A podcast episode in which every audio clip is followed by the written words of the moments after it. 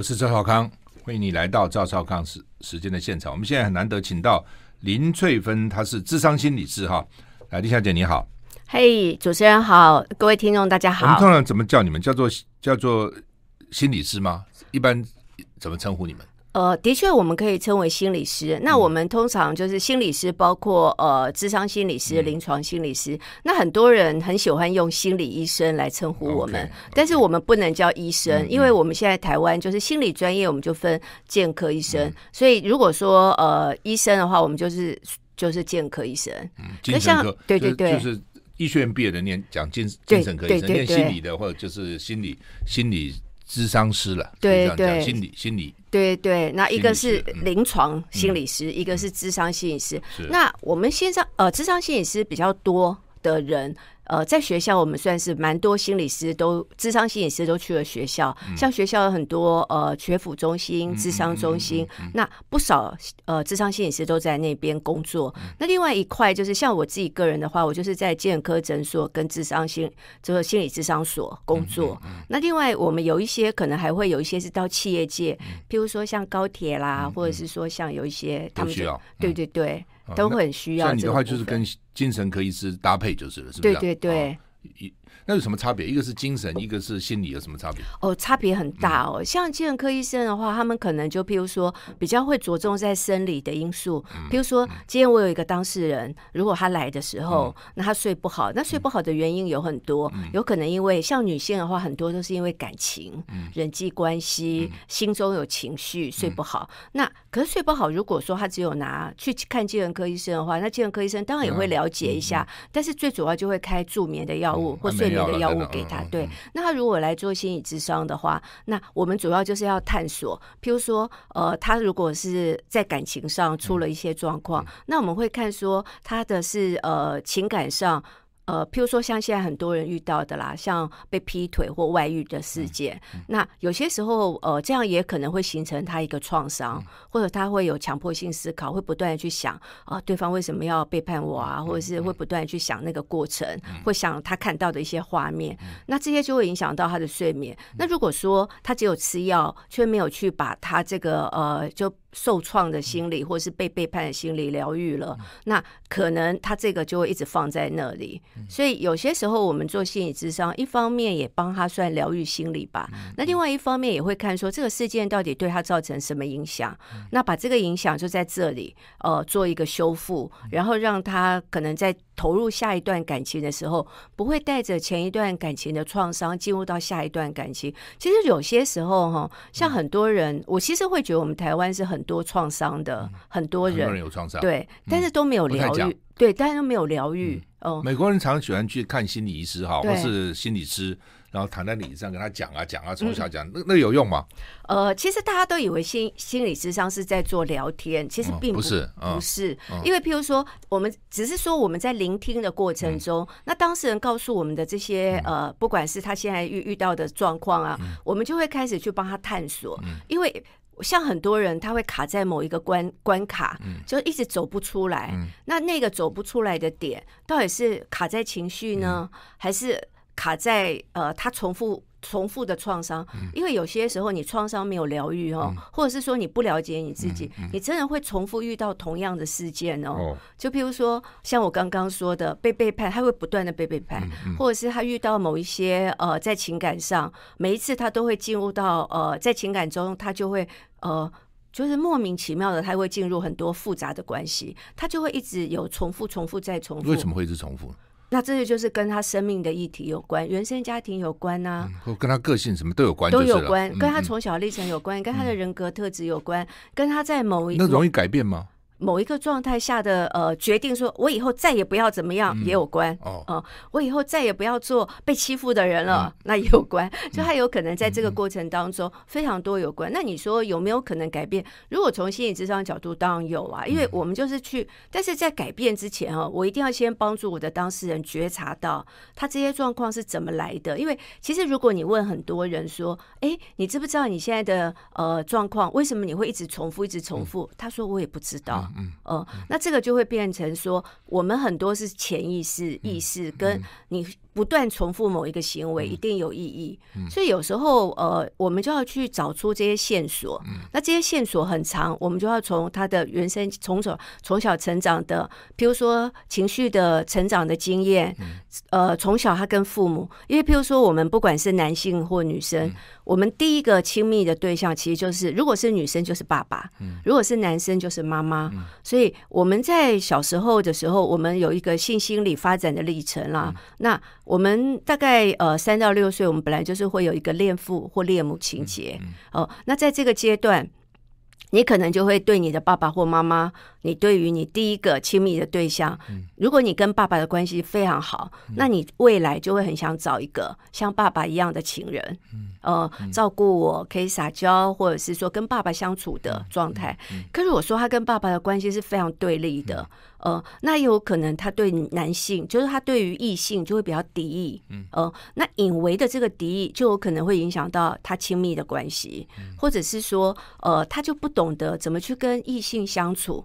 所以其实呃，亲子关系当中，特别是对一个异性的亲子关系，其实还蛮重要的。那像男生也一样，像很多男生啊，呃，就是说他对母亲的关系是非常依恋的，依附关系很深的。那有可能。呃，他会停留在我们在性心理上面所谓的口腔期。嗯、那他可能对妈妈的关系，可能像我们就会发现，很多人在对呃妈妈的那个嗯、呃，就是界限就不是那么严密哦。嗯、那有可能他未来在亲密关系当中，他跟异性的界限就不是那么严密哦。嗯、然后他非常依附，呃，就是只要有人喜欢他，或者是说他很喜欢呃。跟异性撒娇啊，我说的是男生，嗯、就像跟妈妈撒娇一样，他喜欢撒娇，喜欢被疼爱，嗯、那喜欢被关注，嗯、那有可能在所有的异性关系当中，他会不断去找这种感觉，嗯，那所以其实呃，就是你的第一个，不管是爸爸或妈妈，就是你的第一个亲密关系，其实会影响到你未来。嗯、那当然，现在我们昭先也知道嘛，就现在我们有非常多人的那个感情，就是。你也可以说它丰富，但你也可以说它太复杂了。嗯、所以这些会不会影响到小孩？是会的。嗯、那小孩从小跟着爸爸妈妈的感情发展，嗯、很多爸爸妈妈感情现在发展也是很复杂的。嗯、所以小孩很可能他在成长的过程中，因为父母的感情的因素而变得很动荡。嗯、所以他就会养成慢慢在这个动荡的过程中，他就可能会形成他的人格特质。嗯所以都跟幼年有关哈，其实成长过程有很大的关系。对，跟成长过程，成长过程，我相信是息息相关的。嗯，嗯，我们现在访问的是智商心理师林翠芬林智商心理师。我们休息一下再回来。I like 103, I like radio。我是赵少康，欢迎你回到赵少康时间的现场。我们现在访问的是林翠芬智商心理师哈。呃，以前台湾人不太喜欢看心理师啊，觉得不好意思哈，嗯、也不喜欢去看精神病科了哈。对。现在叫什么失失呃失觉失呃失觉失调哈，但现在原来的精神分裂。我现在听说大家现在比较不在乎了，去看心理智商是越来越多，是不是这样？你们有感觉吗？有有有，真的成长非常多。听说很多人说那个医生挂或是智商心理师挂挂号都要排很久，有这么热门吗？嗯，现在其实我觉得。这个观念真的不一样了。像很多人以为，呃，大家会来怕，是因为怕说，呃，自己是不是有问题啦，然后不喜欢被贴标签，所以他们会抗拒。怕人家知道。对对对。但是现在我觉得，对于呃健科诊所，很多人来了之后，就会发现，哦，怎么这么多人？嗯。呃，尤其像现在疫情啊，嗯，大部分的人，呃，就是有非常多人睡不着啊，过度焦虑啊，焦虑。嗯。其实健科诊所有一段时间人真的非常的多。嗯，那呃，就是可能会因为很选举以后也有可能啊。呃，对对 对，就是我们现在的社会的变动很大，嗯，然后心理的转折很多。嗯，那另外一个就是说，在社会变动这么大的时候，我们每个人都有可能适应不良。呃，你的心理就要不断的调试，不断的调试。嗯嗯、那你在调试的过程中，难免会适应不良。所以这时候，其实呃，我觉得来看健科医生，或者是看呃心理智商，或是你在生涯变动的过程中，你可能要去找出你未来的方向。所以我觉得我们这几年不断的推广啦，会让大家知道说，其实你来看心理智商，最主要是帮你做。探索，更了解你自己，就像是嗯，就像很多人呃，像现在很多人就是，譬如说，可能遇到了一波呃呃留职停薪，或者是无薪假，或者是公司可能就收了。所以，像你如果说你要转变一个人生的跑道的时候，你对于你自己。呃，未来要怎么走比较好？那其实我个人真的会觉得做一点心理智商，先帮你自己安定下来。因为其实，在很焦虑的时候做的决定啊，通常都会不适合自己，因为你可能只把注意力放在某一个点上头，而忽略了对你更重要的一些讯息，或是你如果不了解你自己，在一个很慌乱的状况下乱转，那那个时候其实是会怎么转，你都会觉得很挫折，会累积大量挫折的经验。我看很多心理的书，我很喜欢。嗯，我大一升大的时候，曾经想转台大心理系，曾经啊，呃，因为我们大一的微积分，呃，我们是修甲种微积分哈，那心理系也是修甲种微积分，所以在一起修了哈。哎，他们很多学生都蛮优秀的，很多同学啊。后来我跟一个学长请教，在我转你们心理系，我有点想，他就问他说：第一个心理系很难念啊，第二个呢？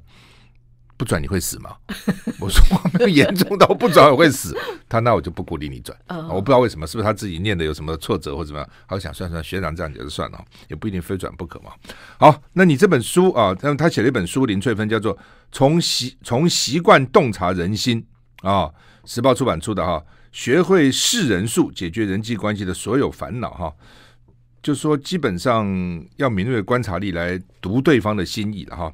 所以学会识人数，那从习惯，因为习惯的养成从小到大嘛，哈，习惯养成有各种不同的习惯哈，呃，所以你从他的习惯就可以看出他这个人就是了，是不是？这意思是这样，你们可以看得出来。其实我们如果说我们在观察任何人啊，嗯、就是说有些时候你就会发现，习惯其实是一个刺激一个反应最稳定的状态。嗯嗯、所以呃，你从习惯去观察人是最准的。哦，呃，因为你是需要一个比较长的时间，你才不会有偏误。嗯、因为如果你只从单一现象说，嗯、哦，他这样就是这样，那很危险，很容易太武断，嗯、或者是你自己内心的投射，你以为人家是那样，其实是你认为的，并不是对方那样子。嗯嗯、但如果说你可以。观察出他一个这个人常常出现的行为，这个人常常呃有的呃习惯，或者是说他喜欢做的事情，或者是说，哎，你发现他常常有一个某一个呃癖好，你觉得？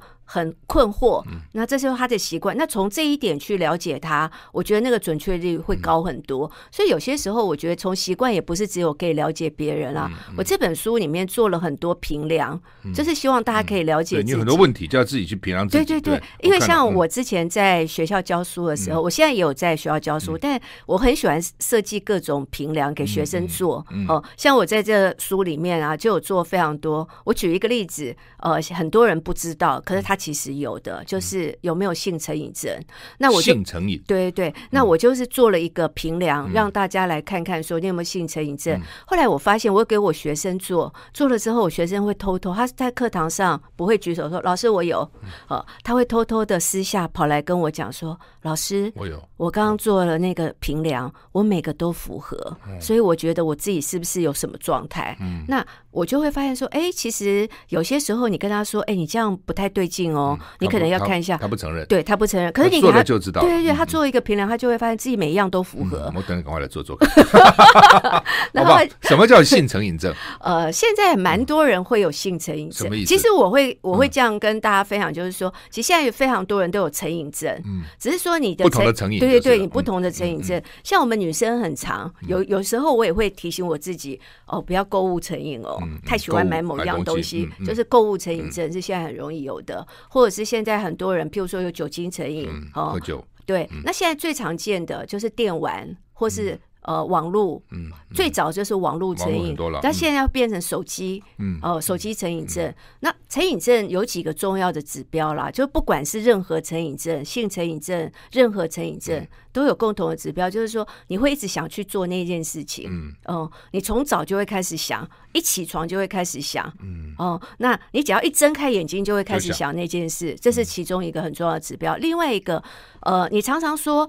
呃，不管你做哪哪一种成瘾症哦，你大概就是，譬如说，呃，我玩一下就好了，嗯，呃，或者是说，呃，呃，我去跟你一个人聊一个天就好了，可你是没有办法的，你其实就是出乎你自己的控制范围，嗯，呃，所以你呃，你常常的那个呃就会越来越多，耐受性就会越来越多，需求量就会越来越大。嗯、另外一个成瘾症很重要的一个指标就是失去自我控制，嗯，所以你已经不能再控制你自己。还有，如果有成瘾的人，当他不做这件事情，嗯、被限制不能做这件事的时候，他会痛苦，他会焦躁，他会不安，在某一个时间点，他就会想去做那件事情，不做他就会开始暴躁、易怒。然后，那如果说我刚刚说的这几样都有的话，就比较符合成瘾症。是是，哦，就不管你是在哪一个范，所以我后来发现我们现代人好容易成瘾哦。哦，这样子，哦，大概没有什么中心思想吧。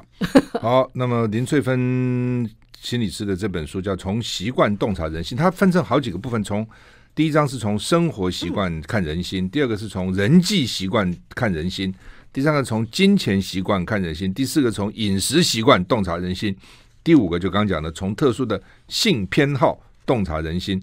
第六个从不良习惯洞察人心，所以就有六种啊，从不同的角度来、嗯、来看看人心、看人性哈。所以每每一个后面都有自己的分析，另外就有测验，对哦，去测验到底是不是哦，是不是这样，是不是那样等等哈，是蛮有蛮有趣的一本书哈。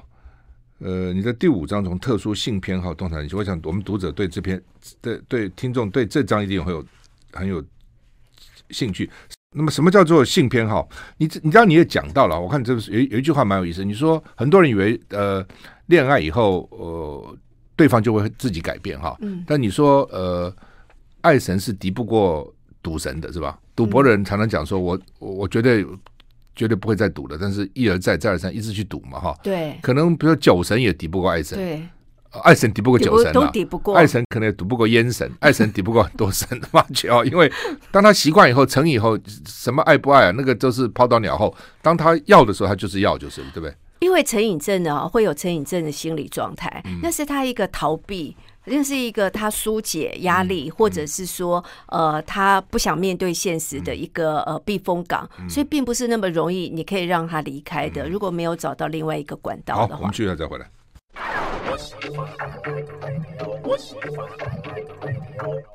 我是赵少康，欢迎你回到赵少康时间现场。我们现在访问的是林翠芬智商心理师啊，谈他的新书啊，时报出版出的《从习惯洞察人性》，还是回到特殊性偏好？什么叫特殊性偏好？呃，特殊性偏好啊，就是说他性的目的跟对象跟一般人不一样，嗯。呃所以有些时候，呃，甚至于有一些偏好可能会有一点危险性，不管是对自己或对别人。嗯、那呃，一般来说，我们现在比较常见的啦，性偏好、特殊的性偏好，像呃，我想赵先看很多电视，一定会看到很多偷窥，嗯，哦、呃，就是呃这样的人的，你觉得那个什么意思？他也偷窥，嗯、呃，对不对？跑到什么洗手间去给他照相，那个什么意思？对对对，他他，他就很有兴趣，不知道为什么，我也觉得很奇怪，呃、为什么？其实，呃，通常会有偷窥这样的一个行为，跟他成长的时候开始有性冲动会有关系。嗯，嗯，那他在那个时候没有一个很好的引导，或是没有一个适当的一个呃，有，譬如说有人老师跟他讨论啊，爸爸妈妈跟他讨论啊，一般人也都没有啊，也不是没有，但是真的有这种偏好的人并不多。一般人谁有？哦，现在多哦，真的吗？到现在现在多很多。现在其实呃，有一些特殊的，像偷窥，我觉得我跟你说，一般人，嗯。从小到大也很少人跟他讨论这些事情嘛。你说你父母会跟子女讨论这件事，老师会讨论也不会啊。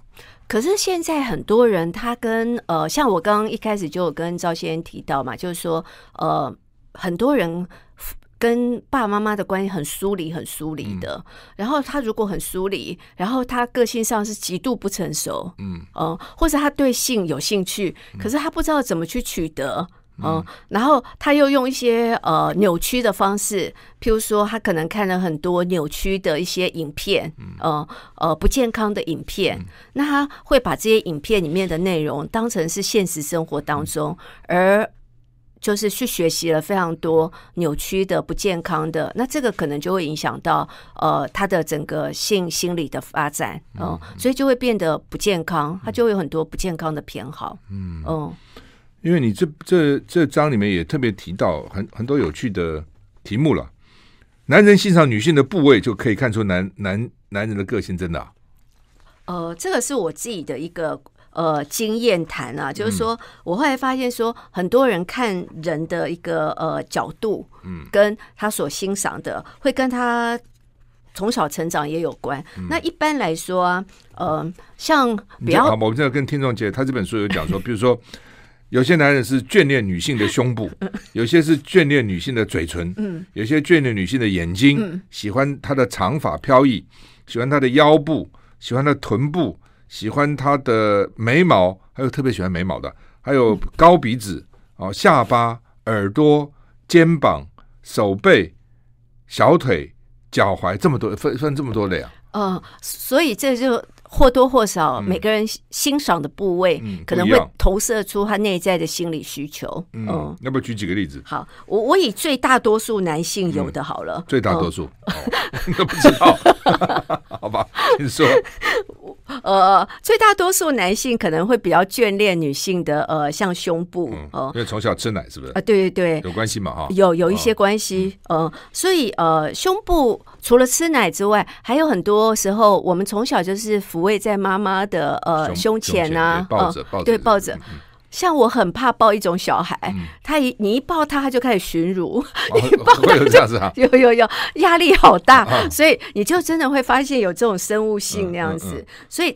当然，那种吸引的快感对很多人来说，呃，是他很眷恋的。所以长大之后，他当然就会对这个部位就会特别有呃依附关系。因为现在不喂奶的妈也很多嘛，哈，用奶瓶的话呢，这小孩长大是怎样？虽然是不喂奶，可是我就说他还是会呃怀抱他，或者是吸奶也是一种吸吮的快感，还是有还有还是会有。还是有那个奶头，对对对对，瓶装的也有嘛，哈，对，嗯。但是除了这个部部分以外啦，会欣赏女性的胸部，还有另外一个原因。譬如说，如果像有些人成长在一个很保守、很保守的家庭，那呃，对于女性的胸部就是不能去碰触，也不能看。那越是不能碰触、不能看，对他就会越好奇，这也是一种。还有就是男女差异比较大的，那他就会对于这个部位就是比较有好奇心。就女性有胸部，男男性没有，你等于说。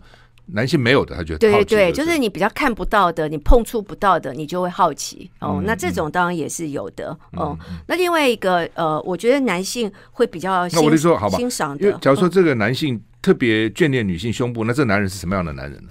如果是这样的话，他对女性的依附关系会比较深一点.情感上也会比较呃，就是对女生的那个依附就会比较强。嗯嗯，所以嗯，有些时候他们在谈恋爱的时候，就会比较，譬如说呃，依赖一点女生啊，呃，个性上会呃，或者是说反映在他的呃性的部分，也会呃，对这个部位可能就会比较多呃。嗯想象啊，或是喜欢的这个部分，那样子，嗯，嗯还有嘞，你还对哪一个比较有兴趣？比如长发，有些 西方人对东方人的长发都很有兴趣，对不对？嗯，我常常看到很多西方人，他看不清看不清楚东方人女性的年龄，他只要长发就好。为什么喜欢长发？我觉得这有些时候投射出他内在的一个呃向往，嗯，或者是说呃互补，因因为譬如说呃。我觉得长发这个长发或短发比较会是内心的一个互补，像有些时候，呃，你会发现有些活泼外向的男生就会特别喜欢长发，然后温柔安静的女生。那像我有遇过有一些，譬如说，呃，他个性上比较呃不是那么样的呃，就是强势的，诶，他比较喜欢短发利落，看起来很有自信的人。所以呃，有些时候我觉得对于头发这个部分，也会有一点点互补的心理在里头。嗯，嗯，那为什么只有？你这本书只有男性看欣赏女性什么？你为什么有女性欣赏男性什么？对，后来我发现，呃，因为男性欣赏女性比较明显，OK，他们会讲出来，女性不讲。女性的话比较隐微，但是我后来呃出了这本书之后，这个这一句就这这一题也常被问到，嗯，说哎，的确哦，女性欣赏男生的部位跟男生欣赏真的不一样，不一样，不一样，嗯，哦。我可以补充一点啊，嗯，比如说像女生比较在意男生的部分，身高，嗯。嗯，可能保护他吧。对，可是我们不会说男生找一个女生说要比我高，也有了，不多了。像季心吉就是。季心吉那个太太好高，那这个就是互补，嗯嗯，因为他所亏，所以我们在心理上这都可以满足我们，就是因为我欠缺，所以我在另外一个人身上看到他所拥有这个特质，我就会被他吸引。还有就是说，嗯，这个生殖。嗯，因为我有些朋友不够高，他希望娶个高女生，他家的孩子可以高一点。对对对，就是生殖上也有，我们非常欣赏。不是很理性的，就是嗯呃，但是这个也会有生物性哦，就是也会有生物性，就是说，对对对，因为我。因为我要那个呃传宗接代嘛，嗯、那要有好的基因，嗯、所以我们在潜意识当中，我们就会去找这样的人。嗯、像男女生就会欣赏男生的身高，而且细节。像我遇到有蛮多女生，就是在做智商的时候，他们都会跟我说啊，他没有办法跟这个人在一起，可是明明心里呃理智上很清楚知道这个人很适合他，但没有办法在一起，为什么呢？就譬如说他某个部位他真的没办法，嗯、呃，像女生很重视牙齿，嗯，呃，指甲，嗯，呃。手指，呃，手部的那种感觉，所以像男女真的欣赏部位真的蛮不一样的。像很多男生会以为，呃，女生很喜欢那种呃非常强健的肌肉，那这只要呃到某一个程度就好了。女生其实对女生反而比较重视男生的腹部。所以练六块肌，就是说腹部有什么人鱼线，那这个可能会吸引女生，或是呃臀部很结实会吸引女生。嗯、可是像如果你手臂太太呃太，对对太强大，女生反而会害怕。嗯、所以有些时候男生认为说哦女生可能会喜欢的，嗯、不一定哦。女生有些时候她反而觉得会害怕。所以应该把女生喜欢男男生的部位放在那个健身房，教练就知道说你要训练什么。好，我们现在访问的是林翠芬智商心理师啊，从习惯洞察人性。我们现在再回来。I like 103, I like radio。我是赵浩康，欢迎你回到赵少康时间的现场。我们现在访问的是专业智商心理师林翠芬心理师啊，谈他的新书《从习惯洞察人性》啊，时报出版出的。呃，我们常常讲说，呃，一个人喝酒。嗯，酒后看得出这个人品，嗯，哦，或是赌博，嗯，啊，看到底怎？有些人哇，输打赢要啊，赌输了就翻桌哈，赌赢了高兴要死哈。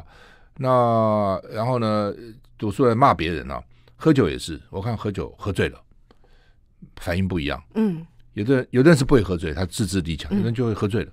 喝醉一种人就讲话很大声啊，讲话好大声啊，烦死了，讲话很大声。另外一种呢，就发酒疯，什么打人啊，什么还有这笑。一直笑，哈哈哈笑，还有人就不讲话，嗯，睡觉，嗯，啊，当然不讲话睡觉最好了。我觉得他那个酒品比较好。那所以从不同的这个一些特殊的，比如赌博啦，哦，打牌啦。呃，喝酒了就看人性，所以你说这本书从开车、从饮食都都可以看人性，要不要跟我们讲一下？好好好，呃，像刚刚呃赵先有提到，呃，喝酒，嗯、喝酒真的是显影剂，嗯、呃，很多时候你会发现，呃，酒精其实是一个中枢神经抑制剂，可以拿掉一个人的是自我控制，嗯、那就会显现出他内在深层的他控制不了的东西，嗯、可是是他的欲望是有的，所以有些时候你就会发现这个人酒后会乱性，嗯、那有些人就会说啊。啊，是因为我喝酒，不是他喝酒，而是他本来就有这个部分，但是他他被拿掉了那个控制，他不压抑了，就是他就会流露出来。没有喝酒的时候压抑自己，对对对，喝酒就拿掉了。所以像有些时候，你就会发现，有些人喝完酒之后，情绪非常的大量，开始大声咆哮。他本来就有呃愤怒，但是被压在下面，那喝完酒就浮现。所以你会发现失智的人，或者是说情绪很多的人，一旦喝了酒之后，哇，那那个就是不断的咆哮啊，然后不断的去找人打架啊，或者是全部都宣泄在肢体上。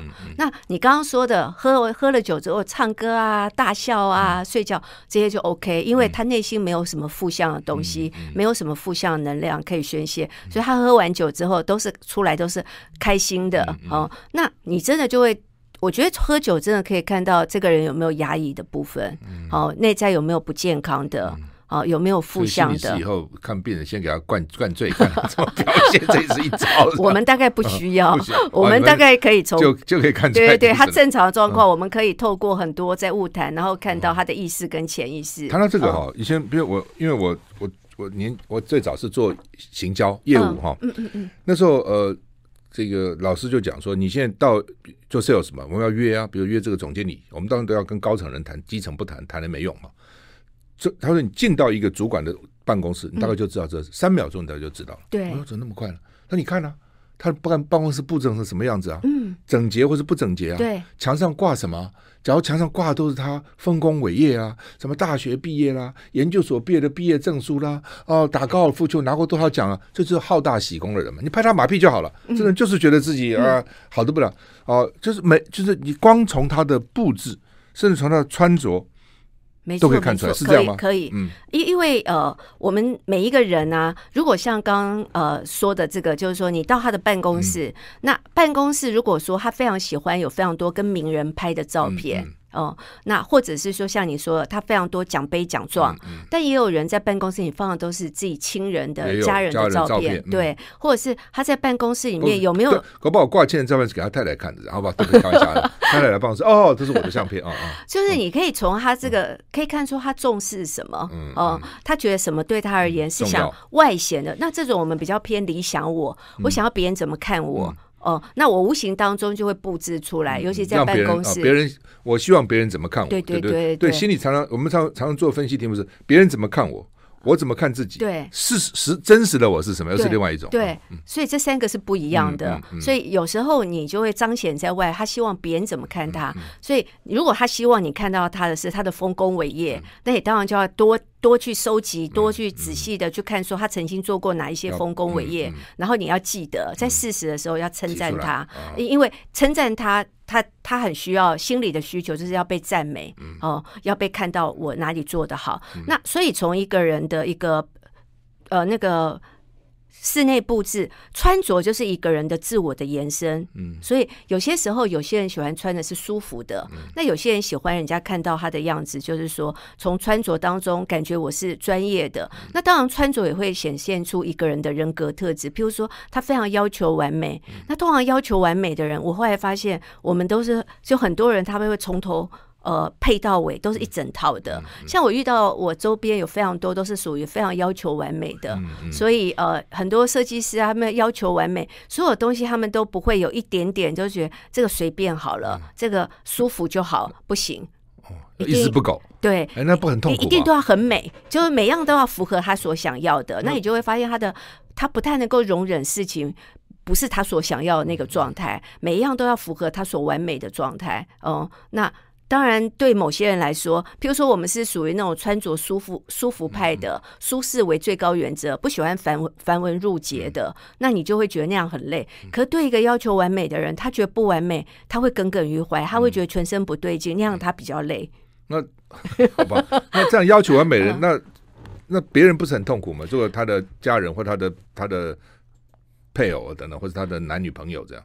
你如果跟他住在一起，或是呃，你理解他其实是因为呃，他要求完美。那当然，他要求完美的过程，如果他只要求自己，那也许我们还好过一点。要求你的，但如果他也会连带的也会要求到对方的时候，那可能对方就会难受。所以，其实在这本书里面，我写了两种真的非常要求完美的人，一种是强迫性人格，另外一个就是是属于肛门期的，也会非常要，就是肛门期性格也非常非常要求完美。那如果你跟这样的人住在一起，那不得了了，每一个细节，哦，不能有任何一个，譬如说，呃，水龙头。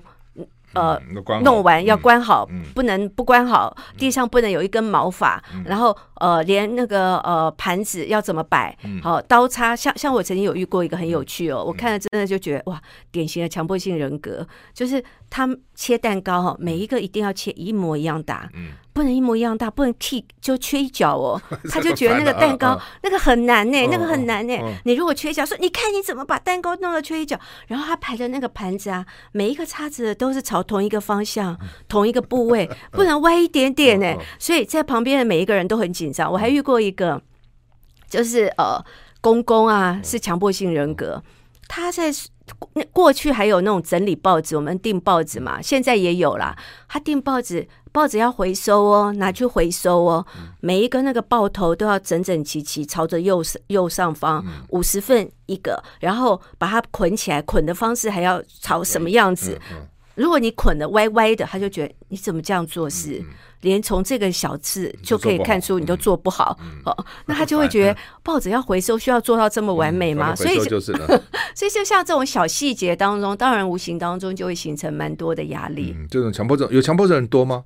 强迫这种是要强迫性人格，强迫症比较会一直去洗手，这两个不太一样。强迫性强迫性人格，对，强迫性人格多不多？也不少，通常他们严不严重而已，对不对？对对对，有些比较轻，有但是通常这样的都会有一个很严格、很严格的父母。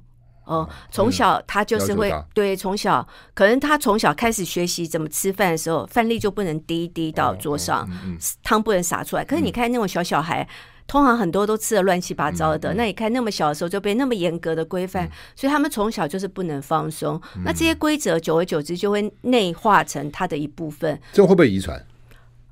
嗯，他会学习。我我比较不会用遗传啊，我就会学习。那你说学习是不是一种遗传？某个程度也算，就是学习来的，这是后天学习。嗯，他跟他爸妈这样的话，搞不好他也跟着学就是了。他是被规范出来的。好，是我们现在访问的是林翠芬智商心理师，我们休息一下再回来。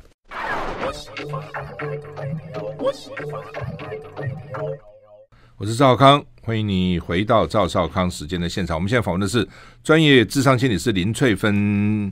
心理师啊，他的新书啊叫做《从习惯洞察人心》呢，时报出版出的《学会识人术》，其实蛮重要的哈。怎么怎么识人？这我想一个是识人呢、啊，就我不认识我怎么认识人。第二个说我已经认识这个人，但他有这些怪里怪气的想法毛病，为什么我去研究？也许会比较。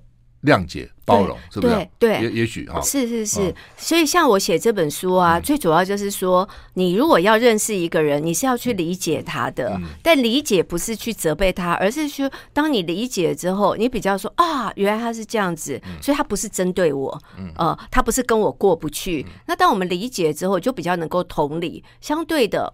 啊，还有一个，我写这本书就希望大家也能够找到跟这样的人相处的一个呃自在的方式。哦，你如果就理解他说，哦，原来他是这样子长大的，哦，原来他这个习惯是这样养成的，哦，原来这个这个行为的背后有这样的意涵。那我怎么跟他相处，我自己比较不累，或者我怎么去跟他相处，我觉得比较安全，或者那那个相处的方式大家都好。哦，那呃，要改变人容不容易？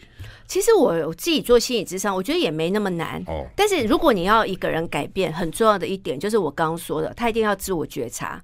觉察是改变不了，他要自己改变他自己。对，对，当他发现他自己真的是这样，所以像有些时候啊，他有一些人格特质，就像强迫型人格特质。我们刚刚说的，因为他是从小被规范，是人家规范他，他慢慢学到这个，所以对他来说这些都是最好的。哦，是安全的。哦，那怎么要改呢？嗯。爱干净到，可是爱干净到洁癖，嗯嗯、那那可能会造成压力。可是他觉得这是一个好习惯，怎么要改呢？嗯、所以他好不容易学到的东西，你要他改变的时候，对他来说，他是会整个人整个他的那个架构会瓦解的。嗯、哦，从小学到这些东西会瓦解，所以要先让他看说，哦，我原来我真的是这样子。嗯、那如果我现在要改，要松一点，我要怎么松？那这样就可以了。所以通常我发现呢、啊。你在改他们的过程，他们都会历经一个很痛苦，就像我刚刚说的强迫性人格，这是他从小被规范呢，不断的可能遭遭遇到很多可能被处罚啊、被责备啊，才学到的东西。你要他今天放掉说，你你可以不要这样子。那他其实会有点不安全感，所以要如何让他可以慢慢的松一点，然后允许别人呃弄乱一点点也没关系，或者事情不在他控制范围，不是他想的那样子也没有关系。那这个其实会需要有慢慢的去带领他，他需要慢慢适应哦，先有一点点。所以像我们曾经有一个治疗的方式很有趣啊，就是遇到这样子。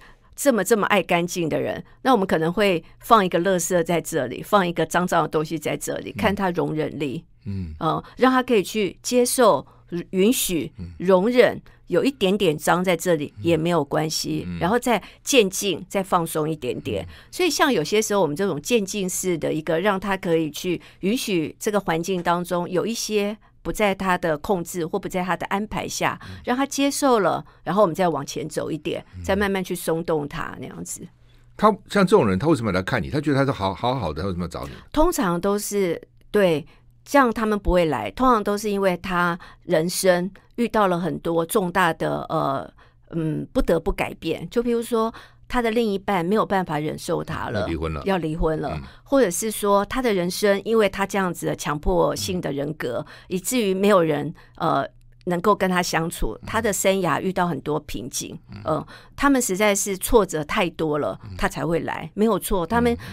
嗯一般都不会来，因为他们都觉得自己这样是呃是对的，是好的，是良好的。你们不对，不是我不对，对，是你们不该你们去看，我我该去了。真的是这样，真的是这样。但是我后来就发现，像我很多呃当事人，可能他的另一半罹患了恐慌症，他一看到他。就马上就是心悸、冒冷汗、呼吸喘不过气来，因为就觉得要被规范。因为我们如果不是成长在这种呃这么样严密的家庭当中，我们跟这样的人相处，随时随地我可能都会觉得很不安全，好像我要被指责，所以就会变恐慌这样。他有看到他就恐慌了，就他就会开始，就譬如说他一看到他回家了，本来是放松的，一看到他另一半回来，要开始那不是活受罪吗？就心跳开始变快，然后开始冒汗，然后开始就会发抖。那如果知道这样子。通常都是他另一半先来就就先来做心理咨商，或者是先来就医，然后看诊之后，我们就会邀请说，你要不要邀请你另一半也来？因为他已经没有办法忍受，他已经要离开这个家庭，那、嗯、他另一半没有办法才会来。那所以当他发现说，哦，原来他这样子会影响到他的婚姻，那他现在需要改变的时候，那要怎么改变？那我们再来跟他讨论。就是有需要了，对，就是要去找出如果要调整那个路径要怎么调、嗯、才有效。嗯，嗯，是。哇，这非常有趣哈！所以这个你们每天也可以看到各种不同的 case 嘛，哈，都会看到。呃，对，所以你其实也不知道，因为其实他来可能说说他要谈感情，或者他要谈生涯，那其实都是相关的。人是不可以分切割的，就譬如说他人际，可能他在每一个地方都会出现。对对对，嗯、那其实我觉得我们不可预测，就是他来了之后谈了之后，我们就是从他给我的线索中。哦、呃，那我再去深入，然后再去看说，有可能是在哪一个部分需要去做调整，哦、呃，那怎么做才有效？那还是需要他的引导，我们才会帮他收集讯息，然后再来跟他讨论。好，从习惯洞察人心呢，蛮有趣的一本书啊，林翠芬智商心理师写的，十八出版出的，谢谢，谢谢林心理师，谢谢，谢谢。